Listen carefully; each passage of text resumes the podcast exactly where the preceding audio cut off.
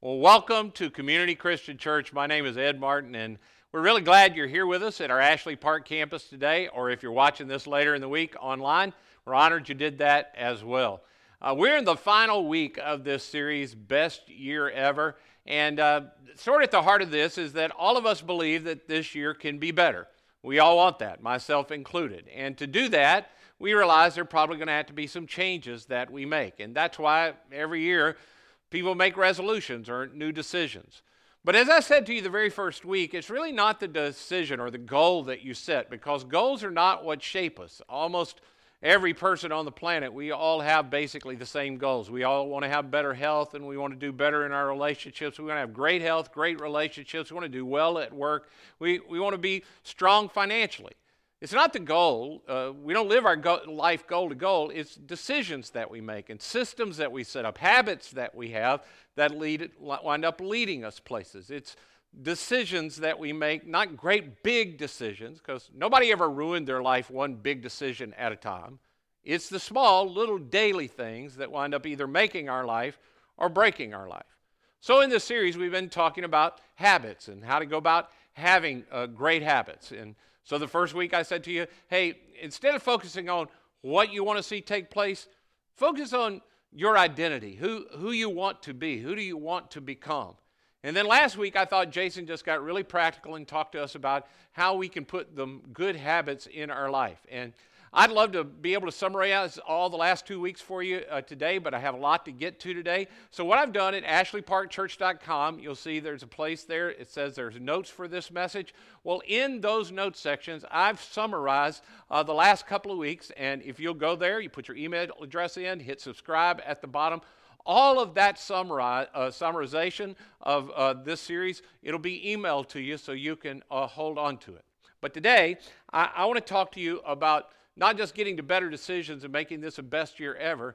To get at that uh, is going to require some honest kind of reflection. And to have really honest, open evaluation of yourself, it's going to often co- uh, it's going to require some awkward kind of contemplation and even some awkward kind of maybe conversation with uh, another person that can help you with it. And so I want to try to give you a question, to give us a question today that can lead to that kind of self-examination of the kind of things in your life that might be causing you not to get where you want to be in spite of the goals that you have. And so I'm going to ask this question over the next few minutes or so in several different ways so that it maybe can grab hold of you and give you a chance to get it and maybe cause you to begin to think so you can get to the best year ever. So here we go. Here's the question. What are you holding on to that's holding you back? What are you holding on to that actually, if you're really honest, you're not holding on to it, it's holding on to you?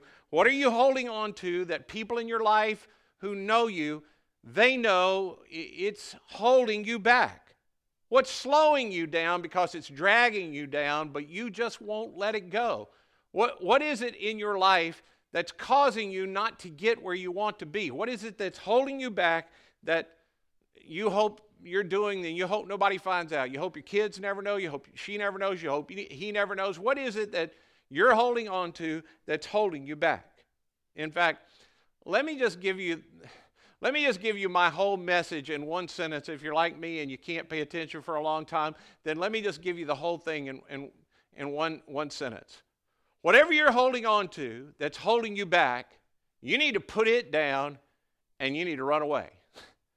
Whatever you're holding on to that's holding you back, you need to put it down and you need to run away.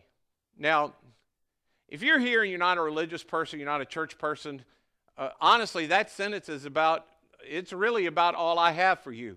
Whatever it is in your life that's holding you back, whatever it is in your life that's uh, causing you to not become the person you want to be, then you need to own up to that. You need to put it down and you need to walk away.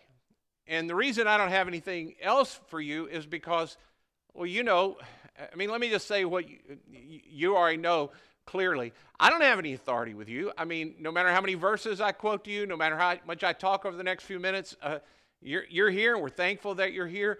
But if you're not a follower of Jesus, you're not a religious person, then you really need to go at this on your own. And so that's that's about the best I can offer you right now, is that whatever is hold on to you, that you're holding on to, that's really got a hold of you, you need to put that down, and, and you need to walk away. You need to just go away from it. But I do want to give you, I do want to give you one more little bit on that to, to think about before I just let you go. Uh, this thing that you're holding on to, this thing that's holding you back, by holding on to it, you're also actually sort of holding off some people in your life that love you. And I've never met a person that is holding on to something that's really sort of holding them back from becoming all that they could be, that there aren't a group of people around them that care about them, that because of this thing they're holding on to, they've got these people held off. And you know the people I'm talking about. They're the people that have tried to talk to you about something, but you got so defensive when they tried to talk to you about it, they they just haven't brought it up again. They haven't forgotten about it. But as you hold on to this thing, you hold them off and put them off. Uh, so here's my advice to you. Would you put that down and walk away so you can be free? Now, of course, I think that the best way for you to get free is that you should begin to follow Jesus. Jesus said, once you know the truth, the truth of following him, he'll set you free. You'll become free indeed, and he will make you better at life. And I think you ought to do that, but that's for you and him to decide. Now, for those of us here who are followers of Christ, which is the majority of us, there's more to it than that. Because whatever you're holding on to that's holding you back, the problem with letting anything master you like that thing is mastering you is your problem as a follower of Jesus is you already have a master. Now, we don't like to use the phrase master, or we don't use the phrase. It's not even a word we really talk about much in, in our world, because it It makes you sort of think about if somebody's your master, like you're a slave. But, I mean, if there's something in your life that you're holding on to, even though it's doing damage to you and it's pushing off people that really care about you and it's not getting you where you want to go, but you do it anyway, you hold on to it anyway, it calls the shots in your life because you hold on to it in spite of the damage it does, I, I don't know what you'd call that other than slavery. And the interesting thing is, for those of us who are followers of Christ, is there's this other follower of Christ. He wrote a long time ago. It's in the New Testament of the Bible. His name is Paul, and he writes about this very situation that we're talking about, because this isn't a modern thing of human life, of holding on to stuff that does damage to you. It's just a human thing. And so Paul, writing to this group of people in a city, the city of Rome, uh, that he cares about and he's trying to help, he talks to them about this, and I just want to walk this through uh, with you for those of us who follow Jesus. Here's what he says. Don't you realize that you become a slave of whatever you choose to obey? That is, when you make a decision to take a step, and you, you don't always know when you take the step, you think it's probably going to be good for you, but when you take a step that then becomes a habit, and that habit begins to become something that you refuse to let go of, or, or it gets a hold of you and it refuses to let go of you. That when you make a decision that becomes a habit, and when you obey it, and you make, what you're doing is you make yourself a slave to that thing, and you have to obey it. Whatever you say yes to, whoever you say yes to, that leads you in a direction that you wouldn't normally go on your own, whatever you're holding on to that you have to say yes to, you become a slave to that person. That person or that thing becomes your master. Now, you're thinking, well, okay, I, I see what you're saying, but I, I never really thought of it that way. I don't think about this thing as being my master. Well, I get it, and people didn't in their day either. That's why Paul started this thing by saying, don't you know? Because often we don't know. Often we don't think of these things that we do that put us in places we don't want to be as being something that masters us. But Paul says, well, you need to begin to think of it that way, because this thing that you're holding on to that's holding you back and holding other people off that would care for you, it's your master, and, and you already have a master in Jesus. So he goes on and he says, you can be a slave to sin, which leads to death, or you can choose to obey God, which leads to righteous living. Now, sin, that word's in there, and for many of us, that's a problem in, in our culture. We don't think of much as sin these days. You know, it's a chocolate, and that's the kind of thing that people attach things to. But let me let me define sin for you. Now, normally when people define sin, because these are the words that are used in the Bible for it, they talk about it as missing the mark. Like there's a mark God has set for your life, and anything you do that makes you miss that mark, or anything that you should do that you don't do that causes you to miss that mark, that's sin. And those are really good definitions, but I find it doesn't really resonate with people very much, because then they begin to think about, well, does this really cause me to miss the mark? Here, here's the way I want us to think about this today. You know, Jesus said the whole law of God can be summed up in, in just a single command. Uh, love God with all your heart, mind, soul, and strength, and then love your neighbor as yourself, which actually sounds like two commands, but Jesus says it's just one. And then later Jesus boils it down and says, a new command I give you, and it is one. He said, just, you need to love one another. As I have loved you, love one another. So all of the law can be boiled down to this single thing, love one another as God has loved us. So here, if that's the whole law of God, here, here's what sin is. Sin is anything that causes me to do something that's not loving toward me, because I'm the closest person to me. So anything that you do that isn't loving to you, or the you next to you, or the you behind you, or the you that you see that you don't really know their name but they serve you, or the you that's on your street that you don't really like because they, they just don't feel like your kind of person. Anything that you do that isn't loving toward you or the yous all around you, that's sin. And love, all love means is my will, my ability directed toward the good of another. So anything I do that is not my will directed toward my good and the good of other people, the people around me, that's sin. Now, here's what I say. You know, I think I think that definition is so simple, and it's really p- pretty clear. I mean, it's not hard to get. You don't need a list for that. Anything you do that isn't loving toward you or the people around you, that's sin. It's clear. It's it's simple, but it isn't easy. That isn't easy. So Paul says, you can be a slave to sin, anything you do that does damage to you or the people around you, hurting yourself and hurting others, and, and that's death. If you keep doing that kind of thing, living the kind of life that damages you and damages other people, that's death. Now, people talk about, well, what does he mean by death, and there are all kinds of meanings to it probably, but here's one thing I know for sure that it means, because I've seen it and you have too. It, it means that when you continue to live that way, doing damage to yourself and everybody around you, things begin to die. I mean, there are things that you did that you thought were good for you, but they turned out not to be good for the you that you married or married to, and there was a death of your marriage. You did something that felt right to you, and it did damage to you, and eventually did, it does damage to your kids. I mean, you continue to do things that damage the people around you. I mean, you know, you may not even be a religious person, and, and you see this all around you. You know, you know that there have been times that you have done something that hurt you, and it didn't just hurt you, even though you thought, this is just about me, it's not about anybody else. It wound up doing damage to your kids and your parents and the people that you hold off because of this thing you hold on to. It killed your business. For some of you, this thing you did, it wound up killing your business. And for some of us, it just so, it felt so right in the moment, but it destroys things. It kills things. And I'll tell you, I'll tell you something else it kills. It, it kills the you that you see in the mirror.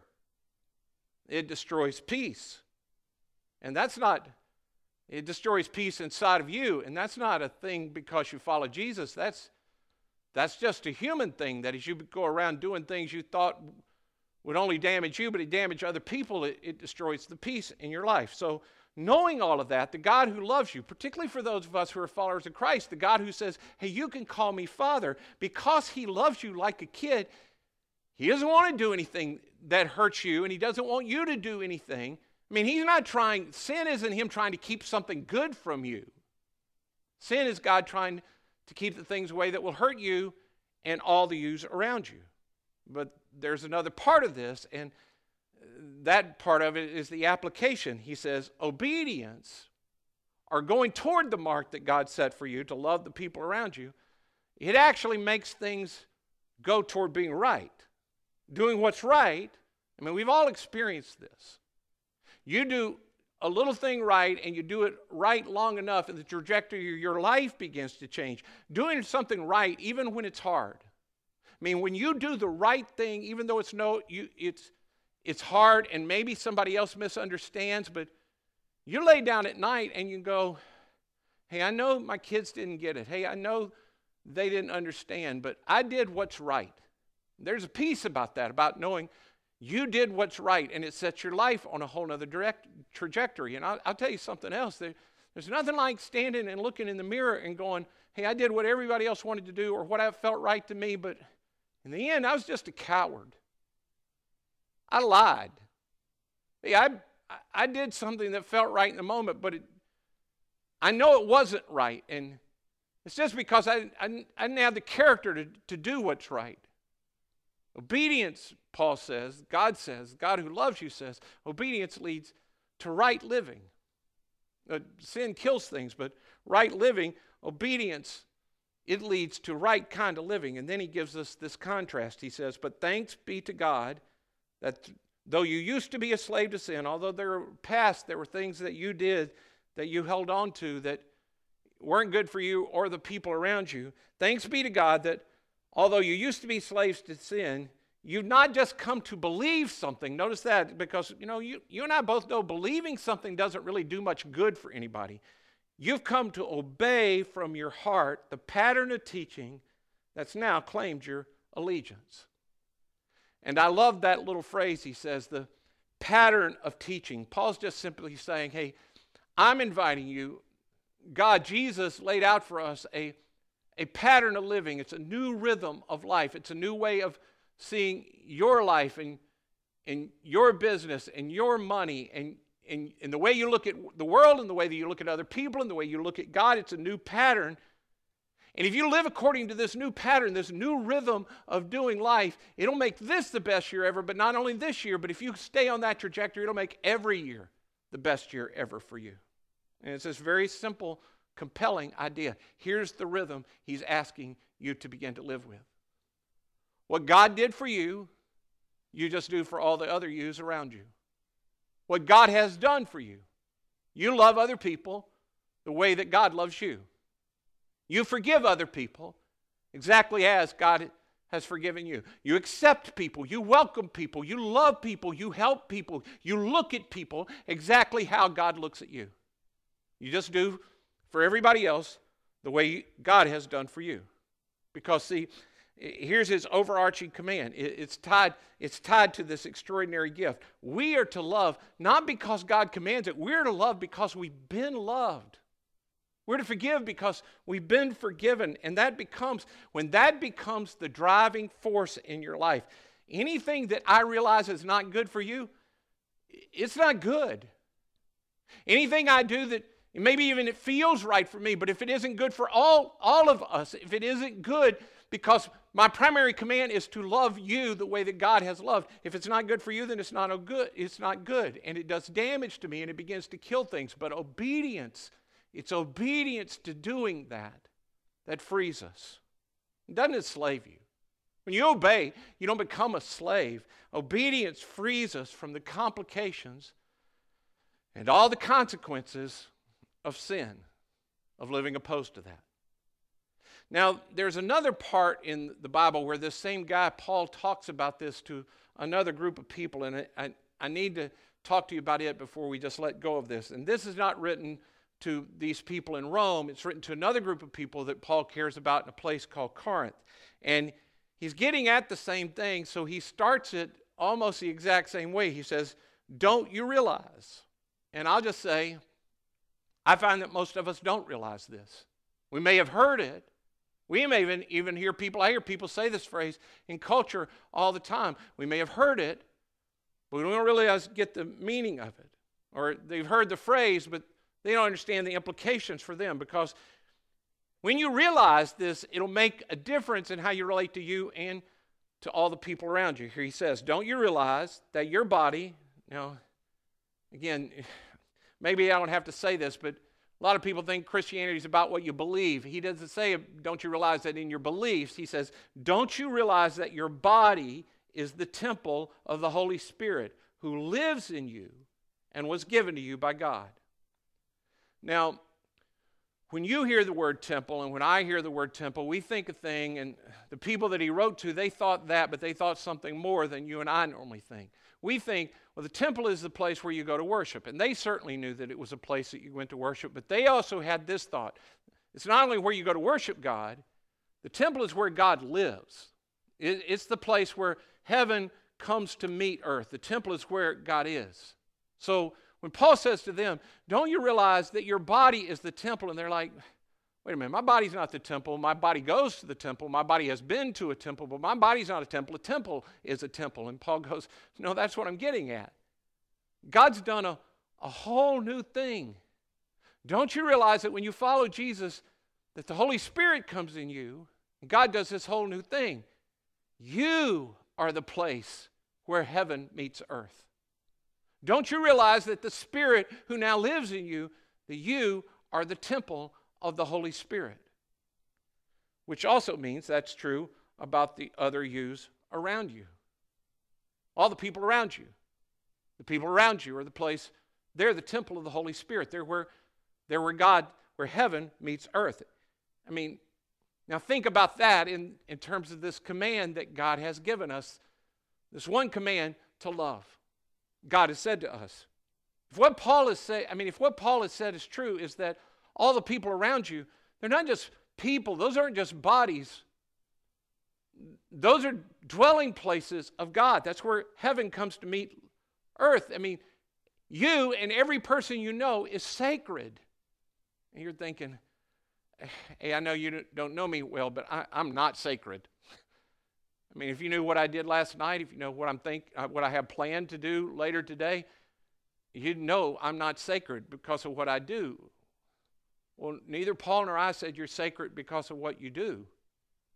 You're sacred because you decided that you wanted Jesus to lead your life. And at that moment, the Holy Spirit came into you. And the fact that you still do things that they're embarrassing to you and you wouldn't want to talk about here and that aren't doing what God wants you to do, that doesn't mean you're not sacred. You're, you're the place where Jesus has put the Spirit of God.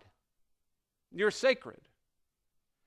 And so is every other person around you. And then Paul says, you don't belong to yourself because the temple belongs to God. Every place that God is, God owns. And he says, because you're a temple, you're not your own. And some of you may have thought, well, no, wait a minute. That sounds again like, like slavery. And Paul would say, yeah, that's, that's where I'm going. You were bought at a price. God paid for you with the price of his own son. And, and I don't want you to miss this. I don't want you to, I mean, I, you've heard this, and but don't miss it. God came. We just celebrated Christmas. Jesus came. God himself came. The Son of God came, and he gave his life for you. He paid a price for you. So here's my question. What's that thing that you're holding on to ever paid for you? What's its sacrifice for you? Or does it demand that you sacrifice for it? What's that person that, that demands and controls you? What's that person ever given for you? I mean, the truth is, it's costing you. The relationship is costing you. And that's Paul's point. Why would you honor that? Why would you hold on to that? Why would you obey that when it hasn't done anything for you?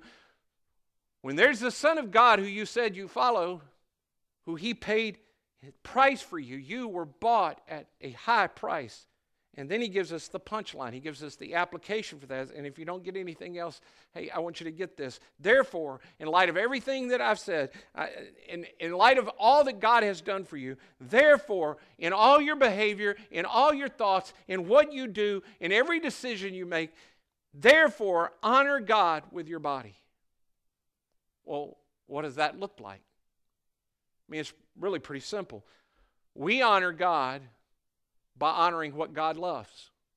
And what God loves is us and all the people around us. God loves me, and he loves you, and he loves all the yous and me that are all around us. And when I do something that expresses that another person doesn't have the same dignity, when I when he expresses a lack of dignity, a lack of honor for the other person, I am not honoring God in that moment. So Paul says, hey, in light of the fact that you've been bought with a high price, remember, you're to honor God with your body.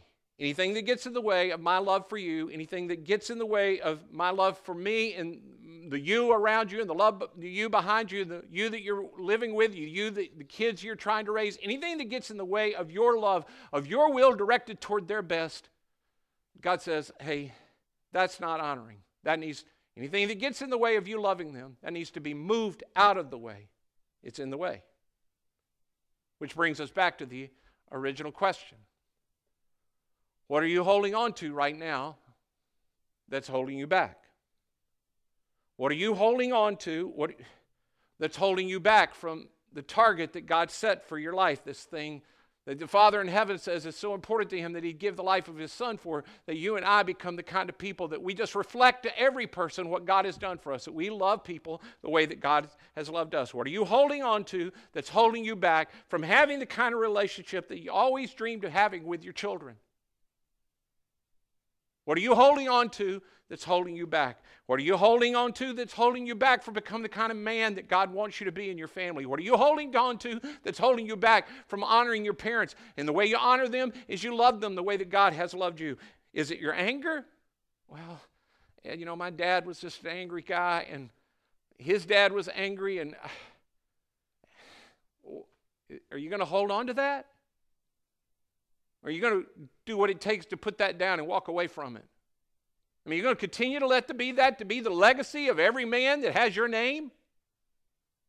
Or are you going to do what you need to do to set that down and walk away from it so that you can honor God by honoring all the people around you? I mean, the people that love you, the people that you're holding off with this anger, they want you to put it down. Is it a habit? You know, habits start... It's little things that we do, and I mean, the way you begin to break a bad habit, it's just the inverse of everything we l- learned last week, and I put that in the notes at ashley park church dot com of how, how do you change that. You don't, nobody starts a habit to become a slave to it, but eventually, some of these things, they get control of us, and what are you holding on to? Maybe it's a form of invita- uh, entertainment. Maybe it's gaming. Maybe it's a sport you play that's keeping you f- from doing things around you. Maybe it's your lack of paying into your health. Maybe it's how much you try to get good health, and you you put that in front of your family. What are you holding on to that's holding you back from loving the people that are around you? I mean, I, I don't really need to give you any more illustrations. You you know what this is. Uh, you you I, I believe that God through His Spirit has already revealed to you what this is. And if if you don't know if you don't know what it is right now, here's what I'll say to you: if you aren't scared, ask the people that are close to you. Because the people that are close to you, they already can see what you're holding on to that's holding you back. And if you really want to know, if you really want to know how to make this the best year ever, why don't you just ask them, is there something I'm holding on to that's holding us back from having the kind of relationship we should have, from me becoming the kind of person that I ought to have? And then, would you be willing to do what it takes to put that down and walk away? Because here's the thing. You're not supposed to be mastered by anything or anyone. I mean, if you're a Christian, you already gave your allegiance to God because of what He did for you through Christ. You already said, I want Him to be the leader of my life. Don't just talk about that. Don't just believe it. It's time you began to put Jesus as the leader of your life. So come on, come on. God loves you, and He's inviting you. What's in the way? What are you holding on to? What do you need to put down? What do you need to move out of the way so you can become what God wants you to be? And if you're here and you're not a follower of Christ, hey, you ought to be. And I, I urge you to take a step. Take that step right now. Get, you know, continue to come if you need to come to hear more. Hey, let us know you have questions. We want to. We love to try to help you make uh, answer some questions. But for some of you, Some of you, you've been here long enough and you've listened enough, and now's the time. Every week you come and you decide you're going to do it, and then you just don't do it. You need to make a firm decision today to make Jesus the leader of your life. And you wouldn't have said this way, you're, this way, but you've been living long enough to know, you know this already, Sin's killed some things in your life. Living according to the way you wanted to, it's it's caused some things. I mean, many of the greatest regrets you have in life are this thing you hold on to that's killed so many things in your life. It's killed some relationships you care about. It's killed parts of you that you care about. And it's time that you let Jesus, who wants to make you better, make you better at life, be the leader of your life instead of this thing. So I want to give you a chance to do that today. So would you right now, would you just right now, would you bow your heads for just a moment? I ask everybody to bow their heads. And if, if you're in a place where you, you can tell God God is leading you to make a decision, you, you can feel that pull toward making a decision for Jesus today, right now while your head is bowed, would you just tell him that that's what you want to do?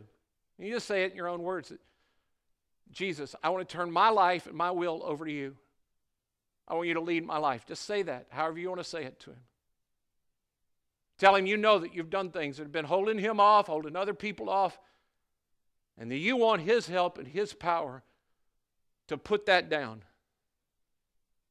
And you want him to lead you. You say that to him.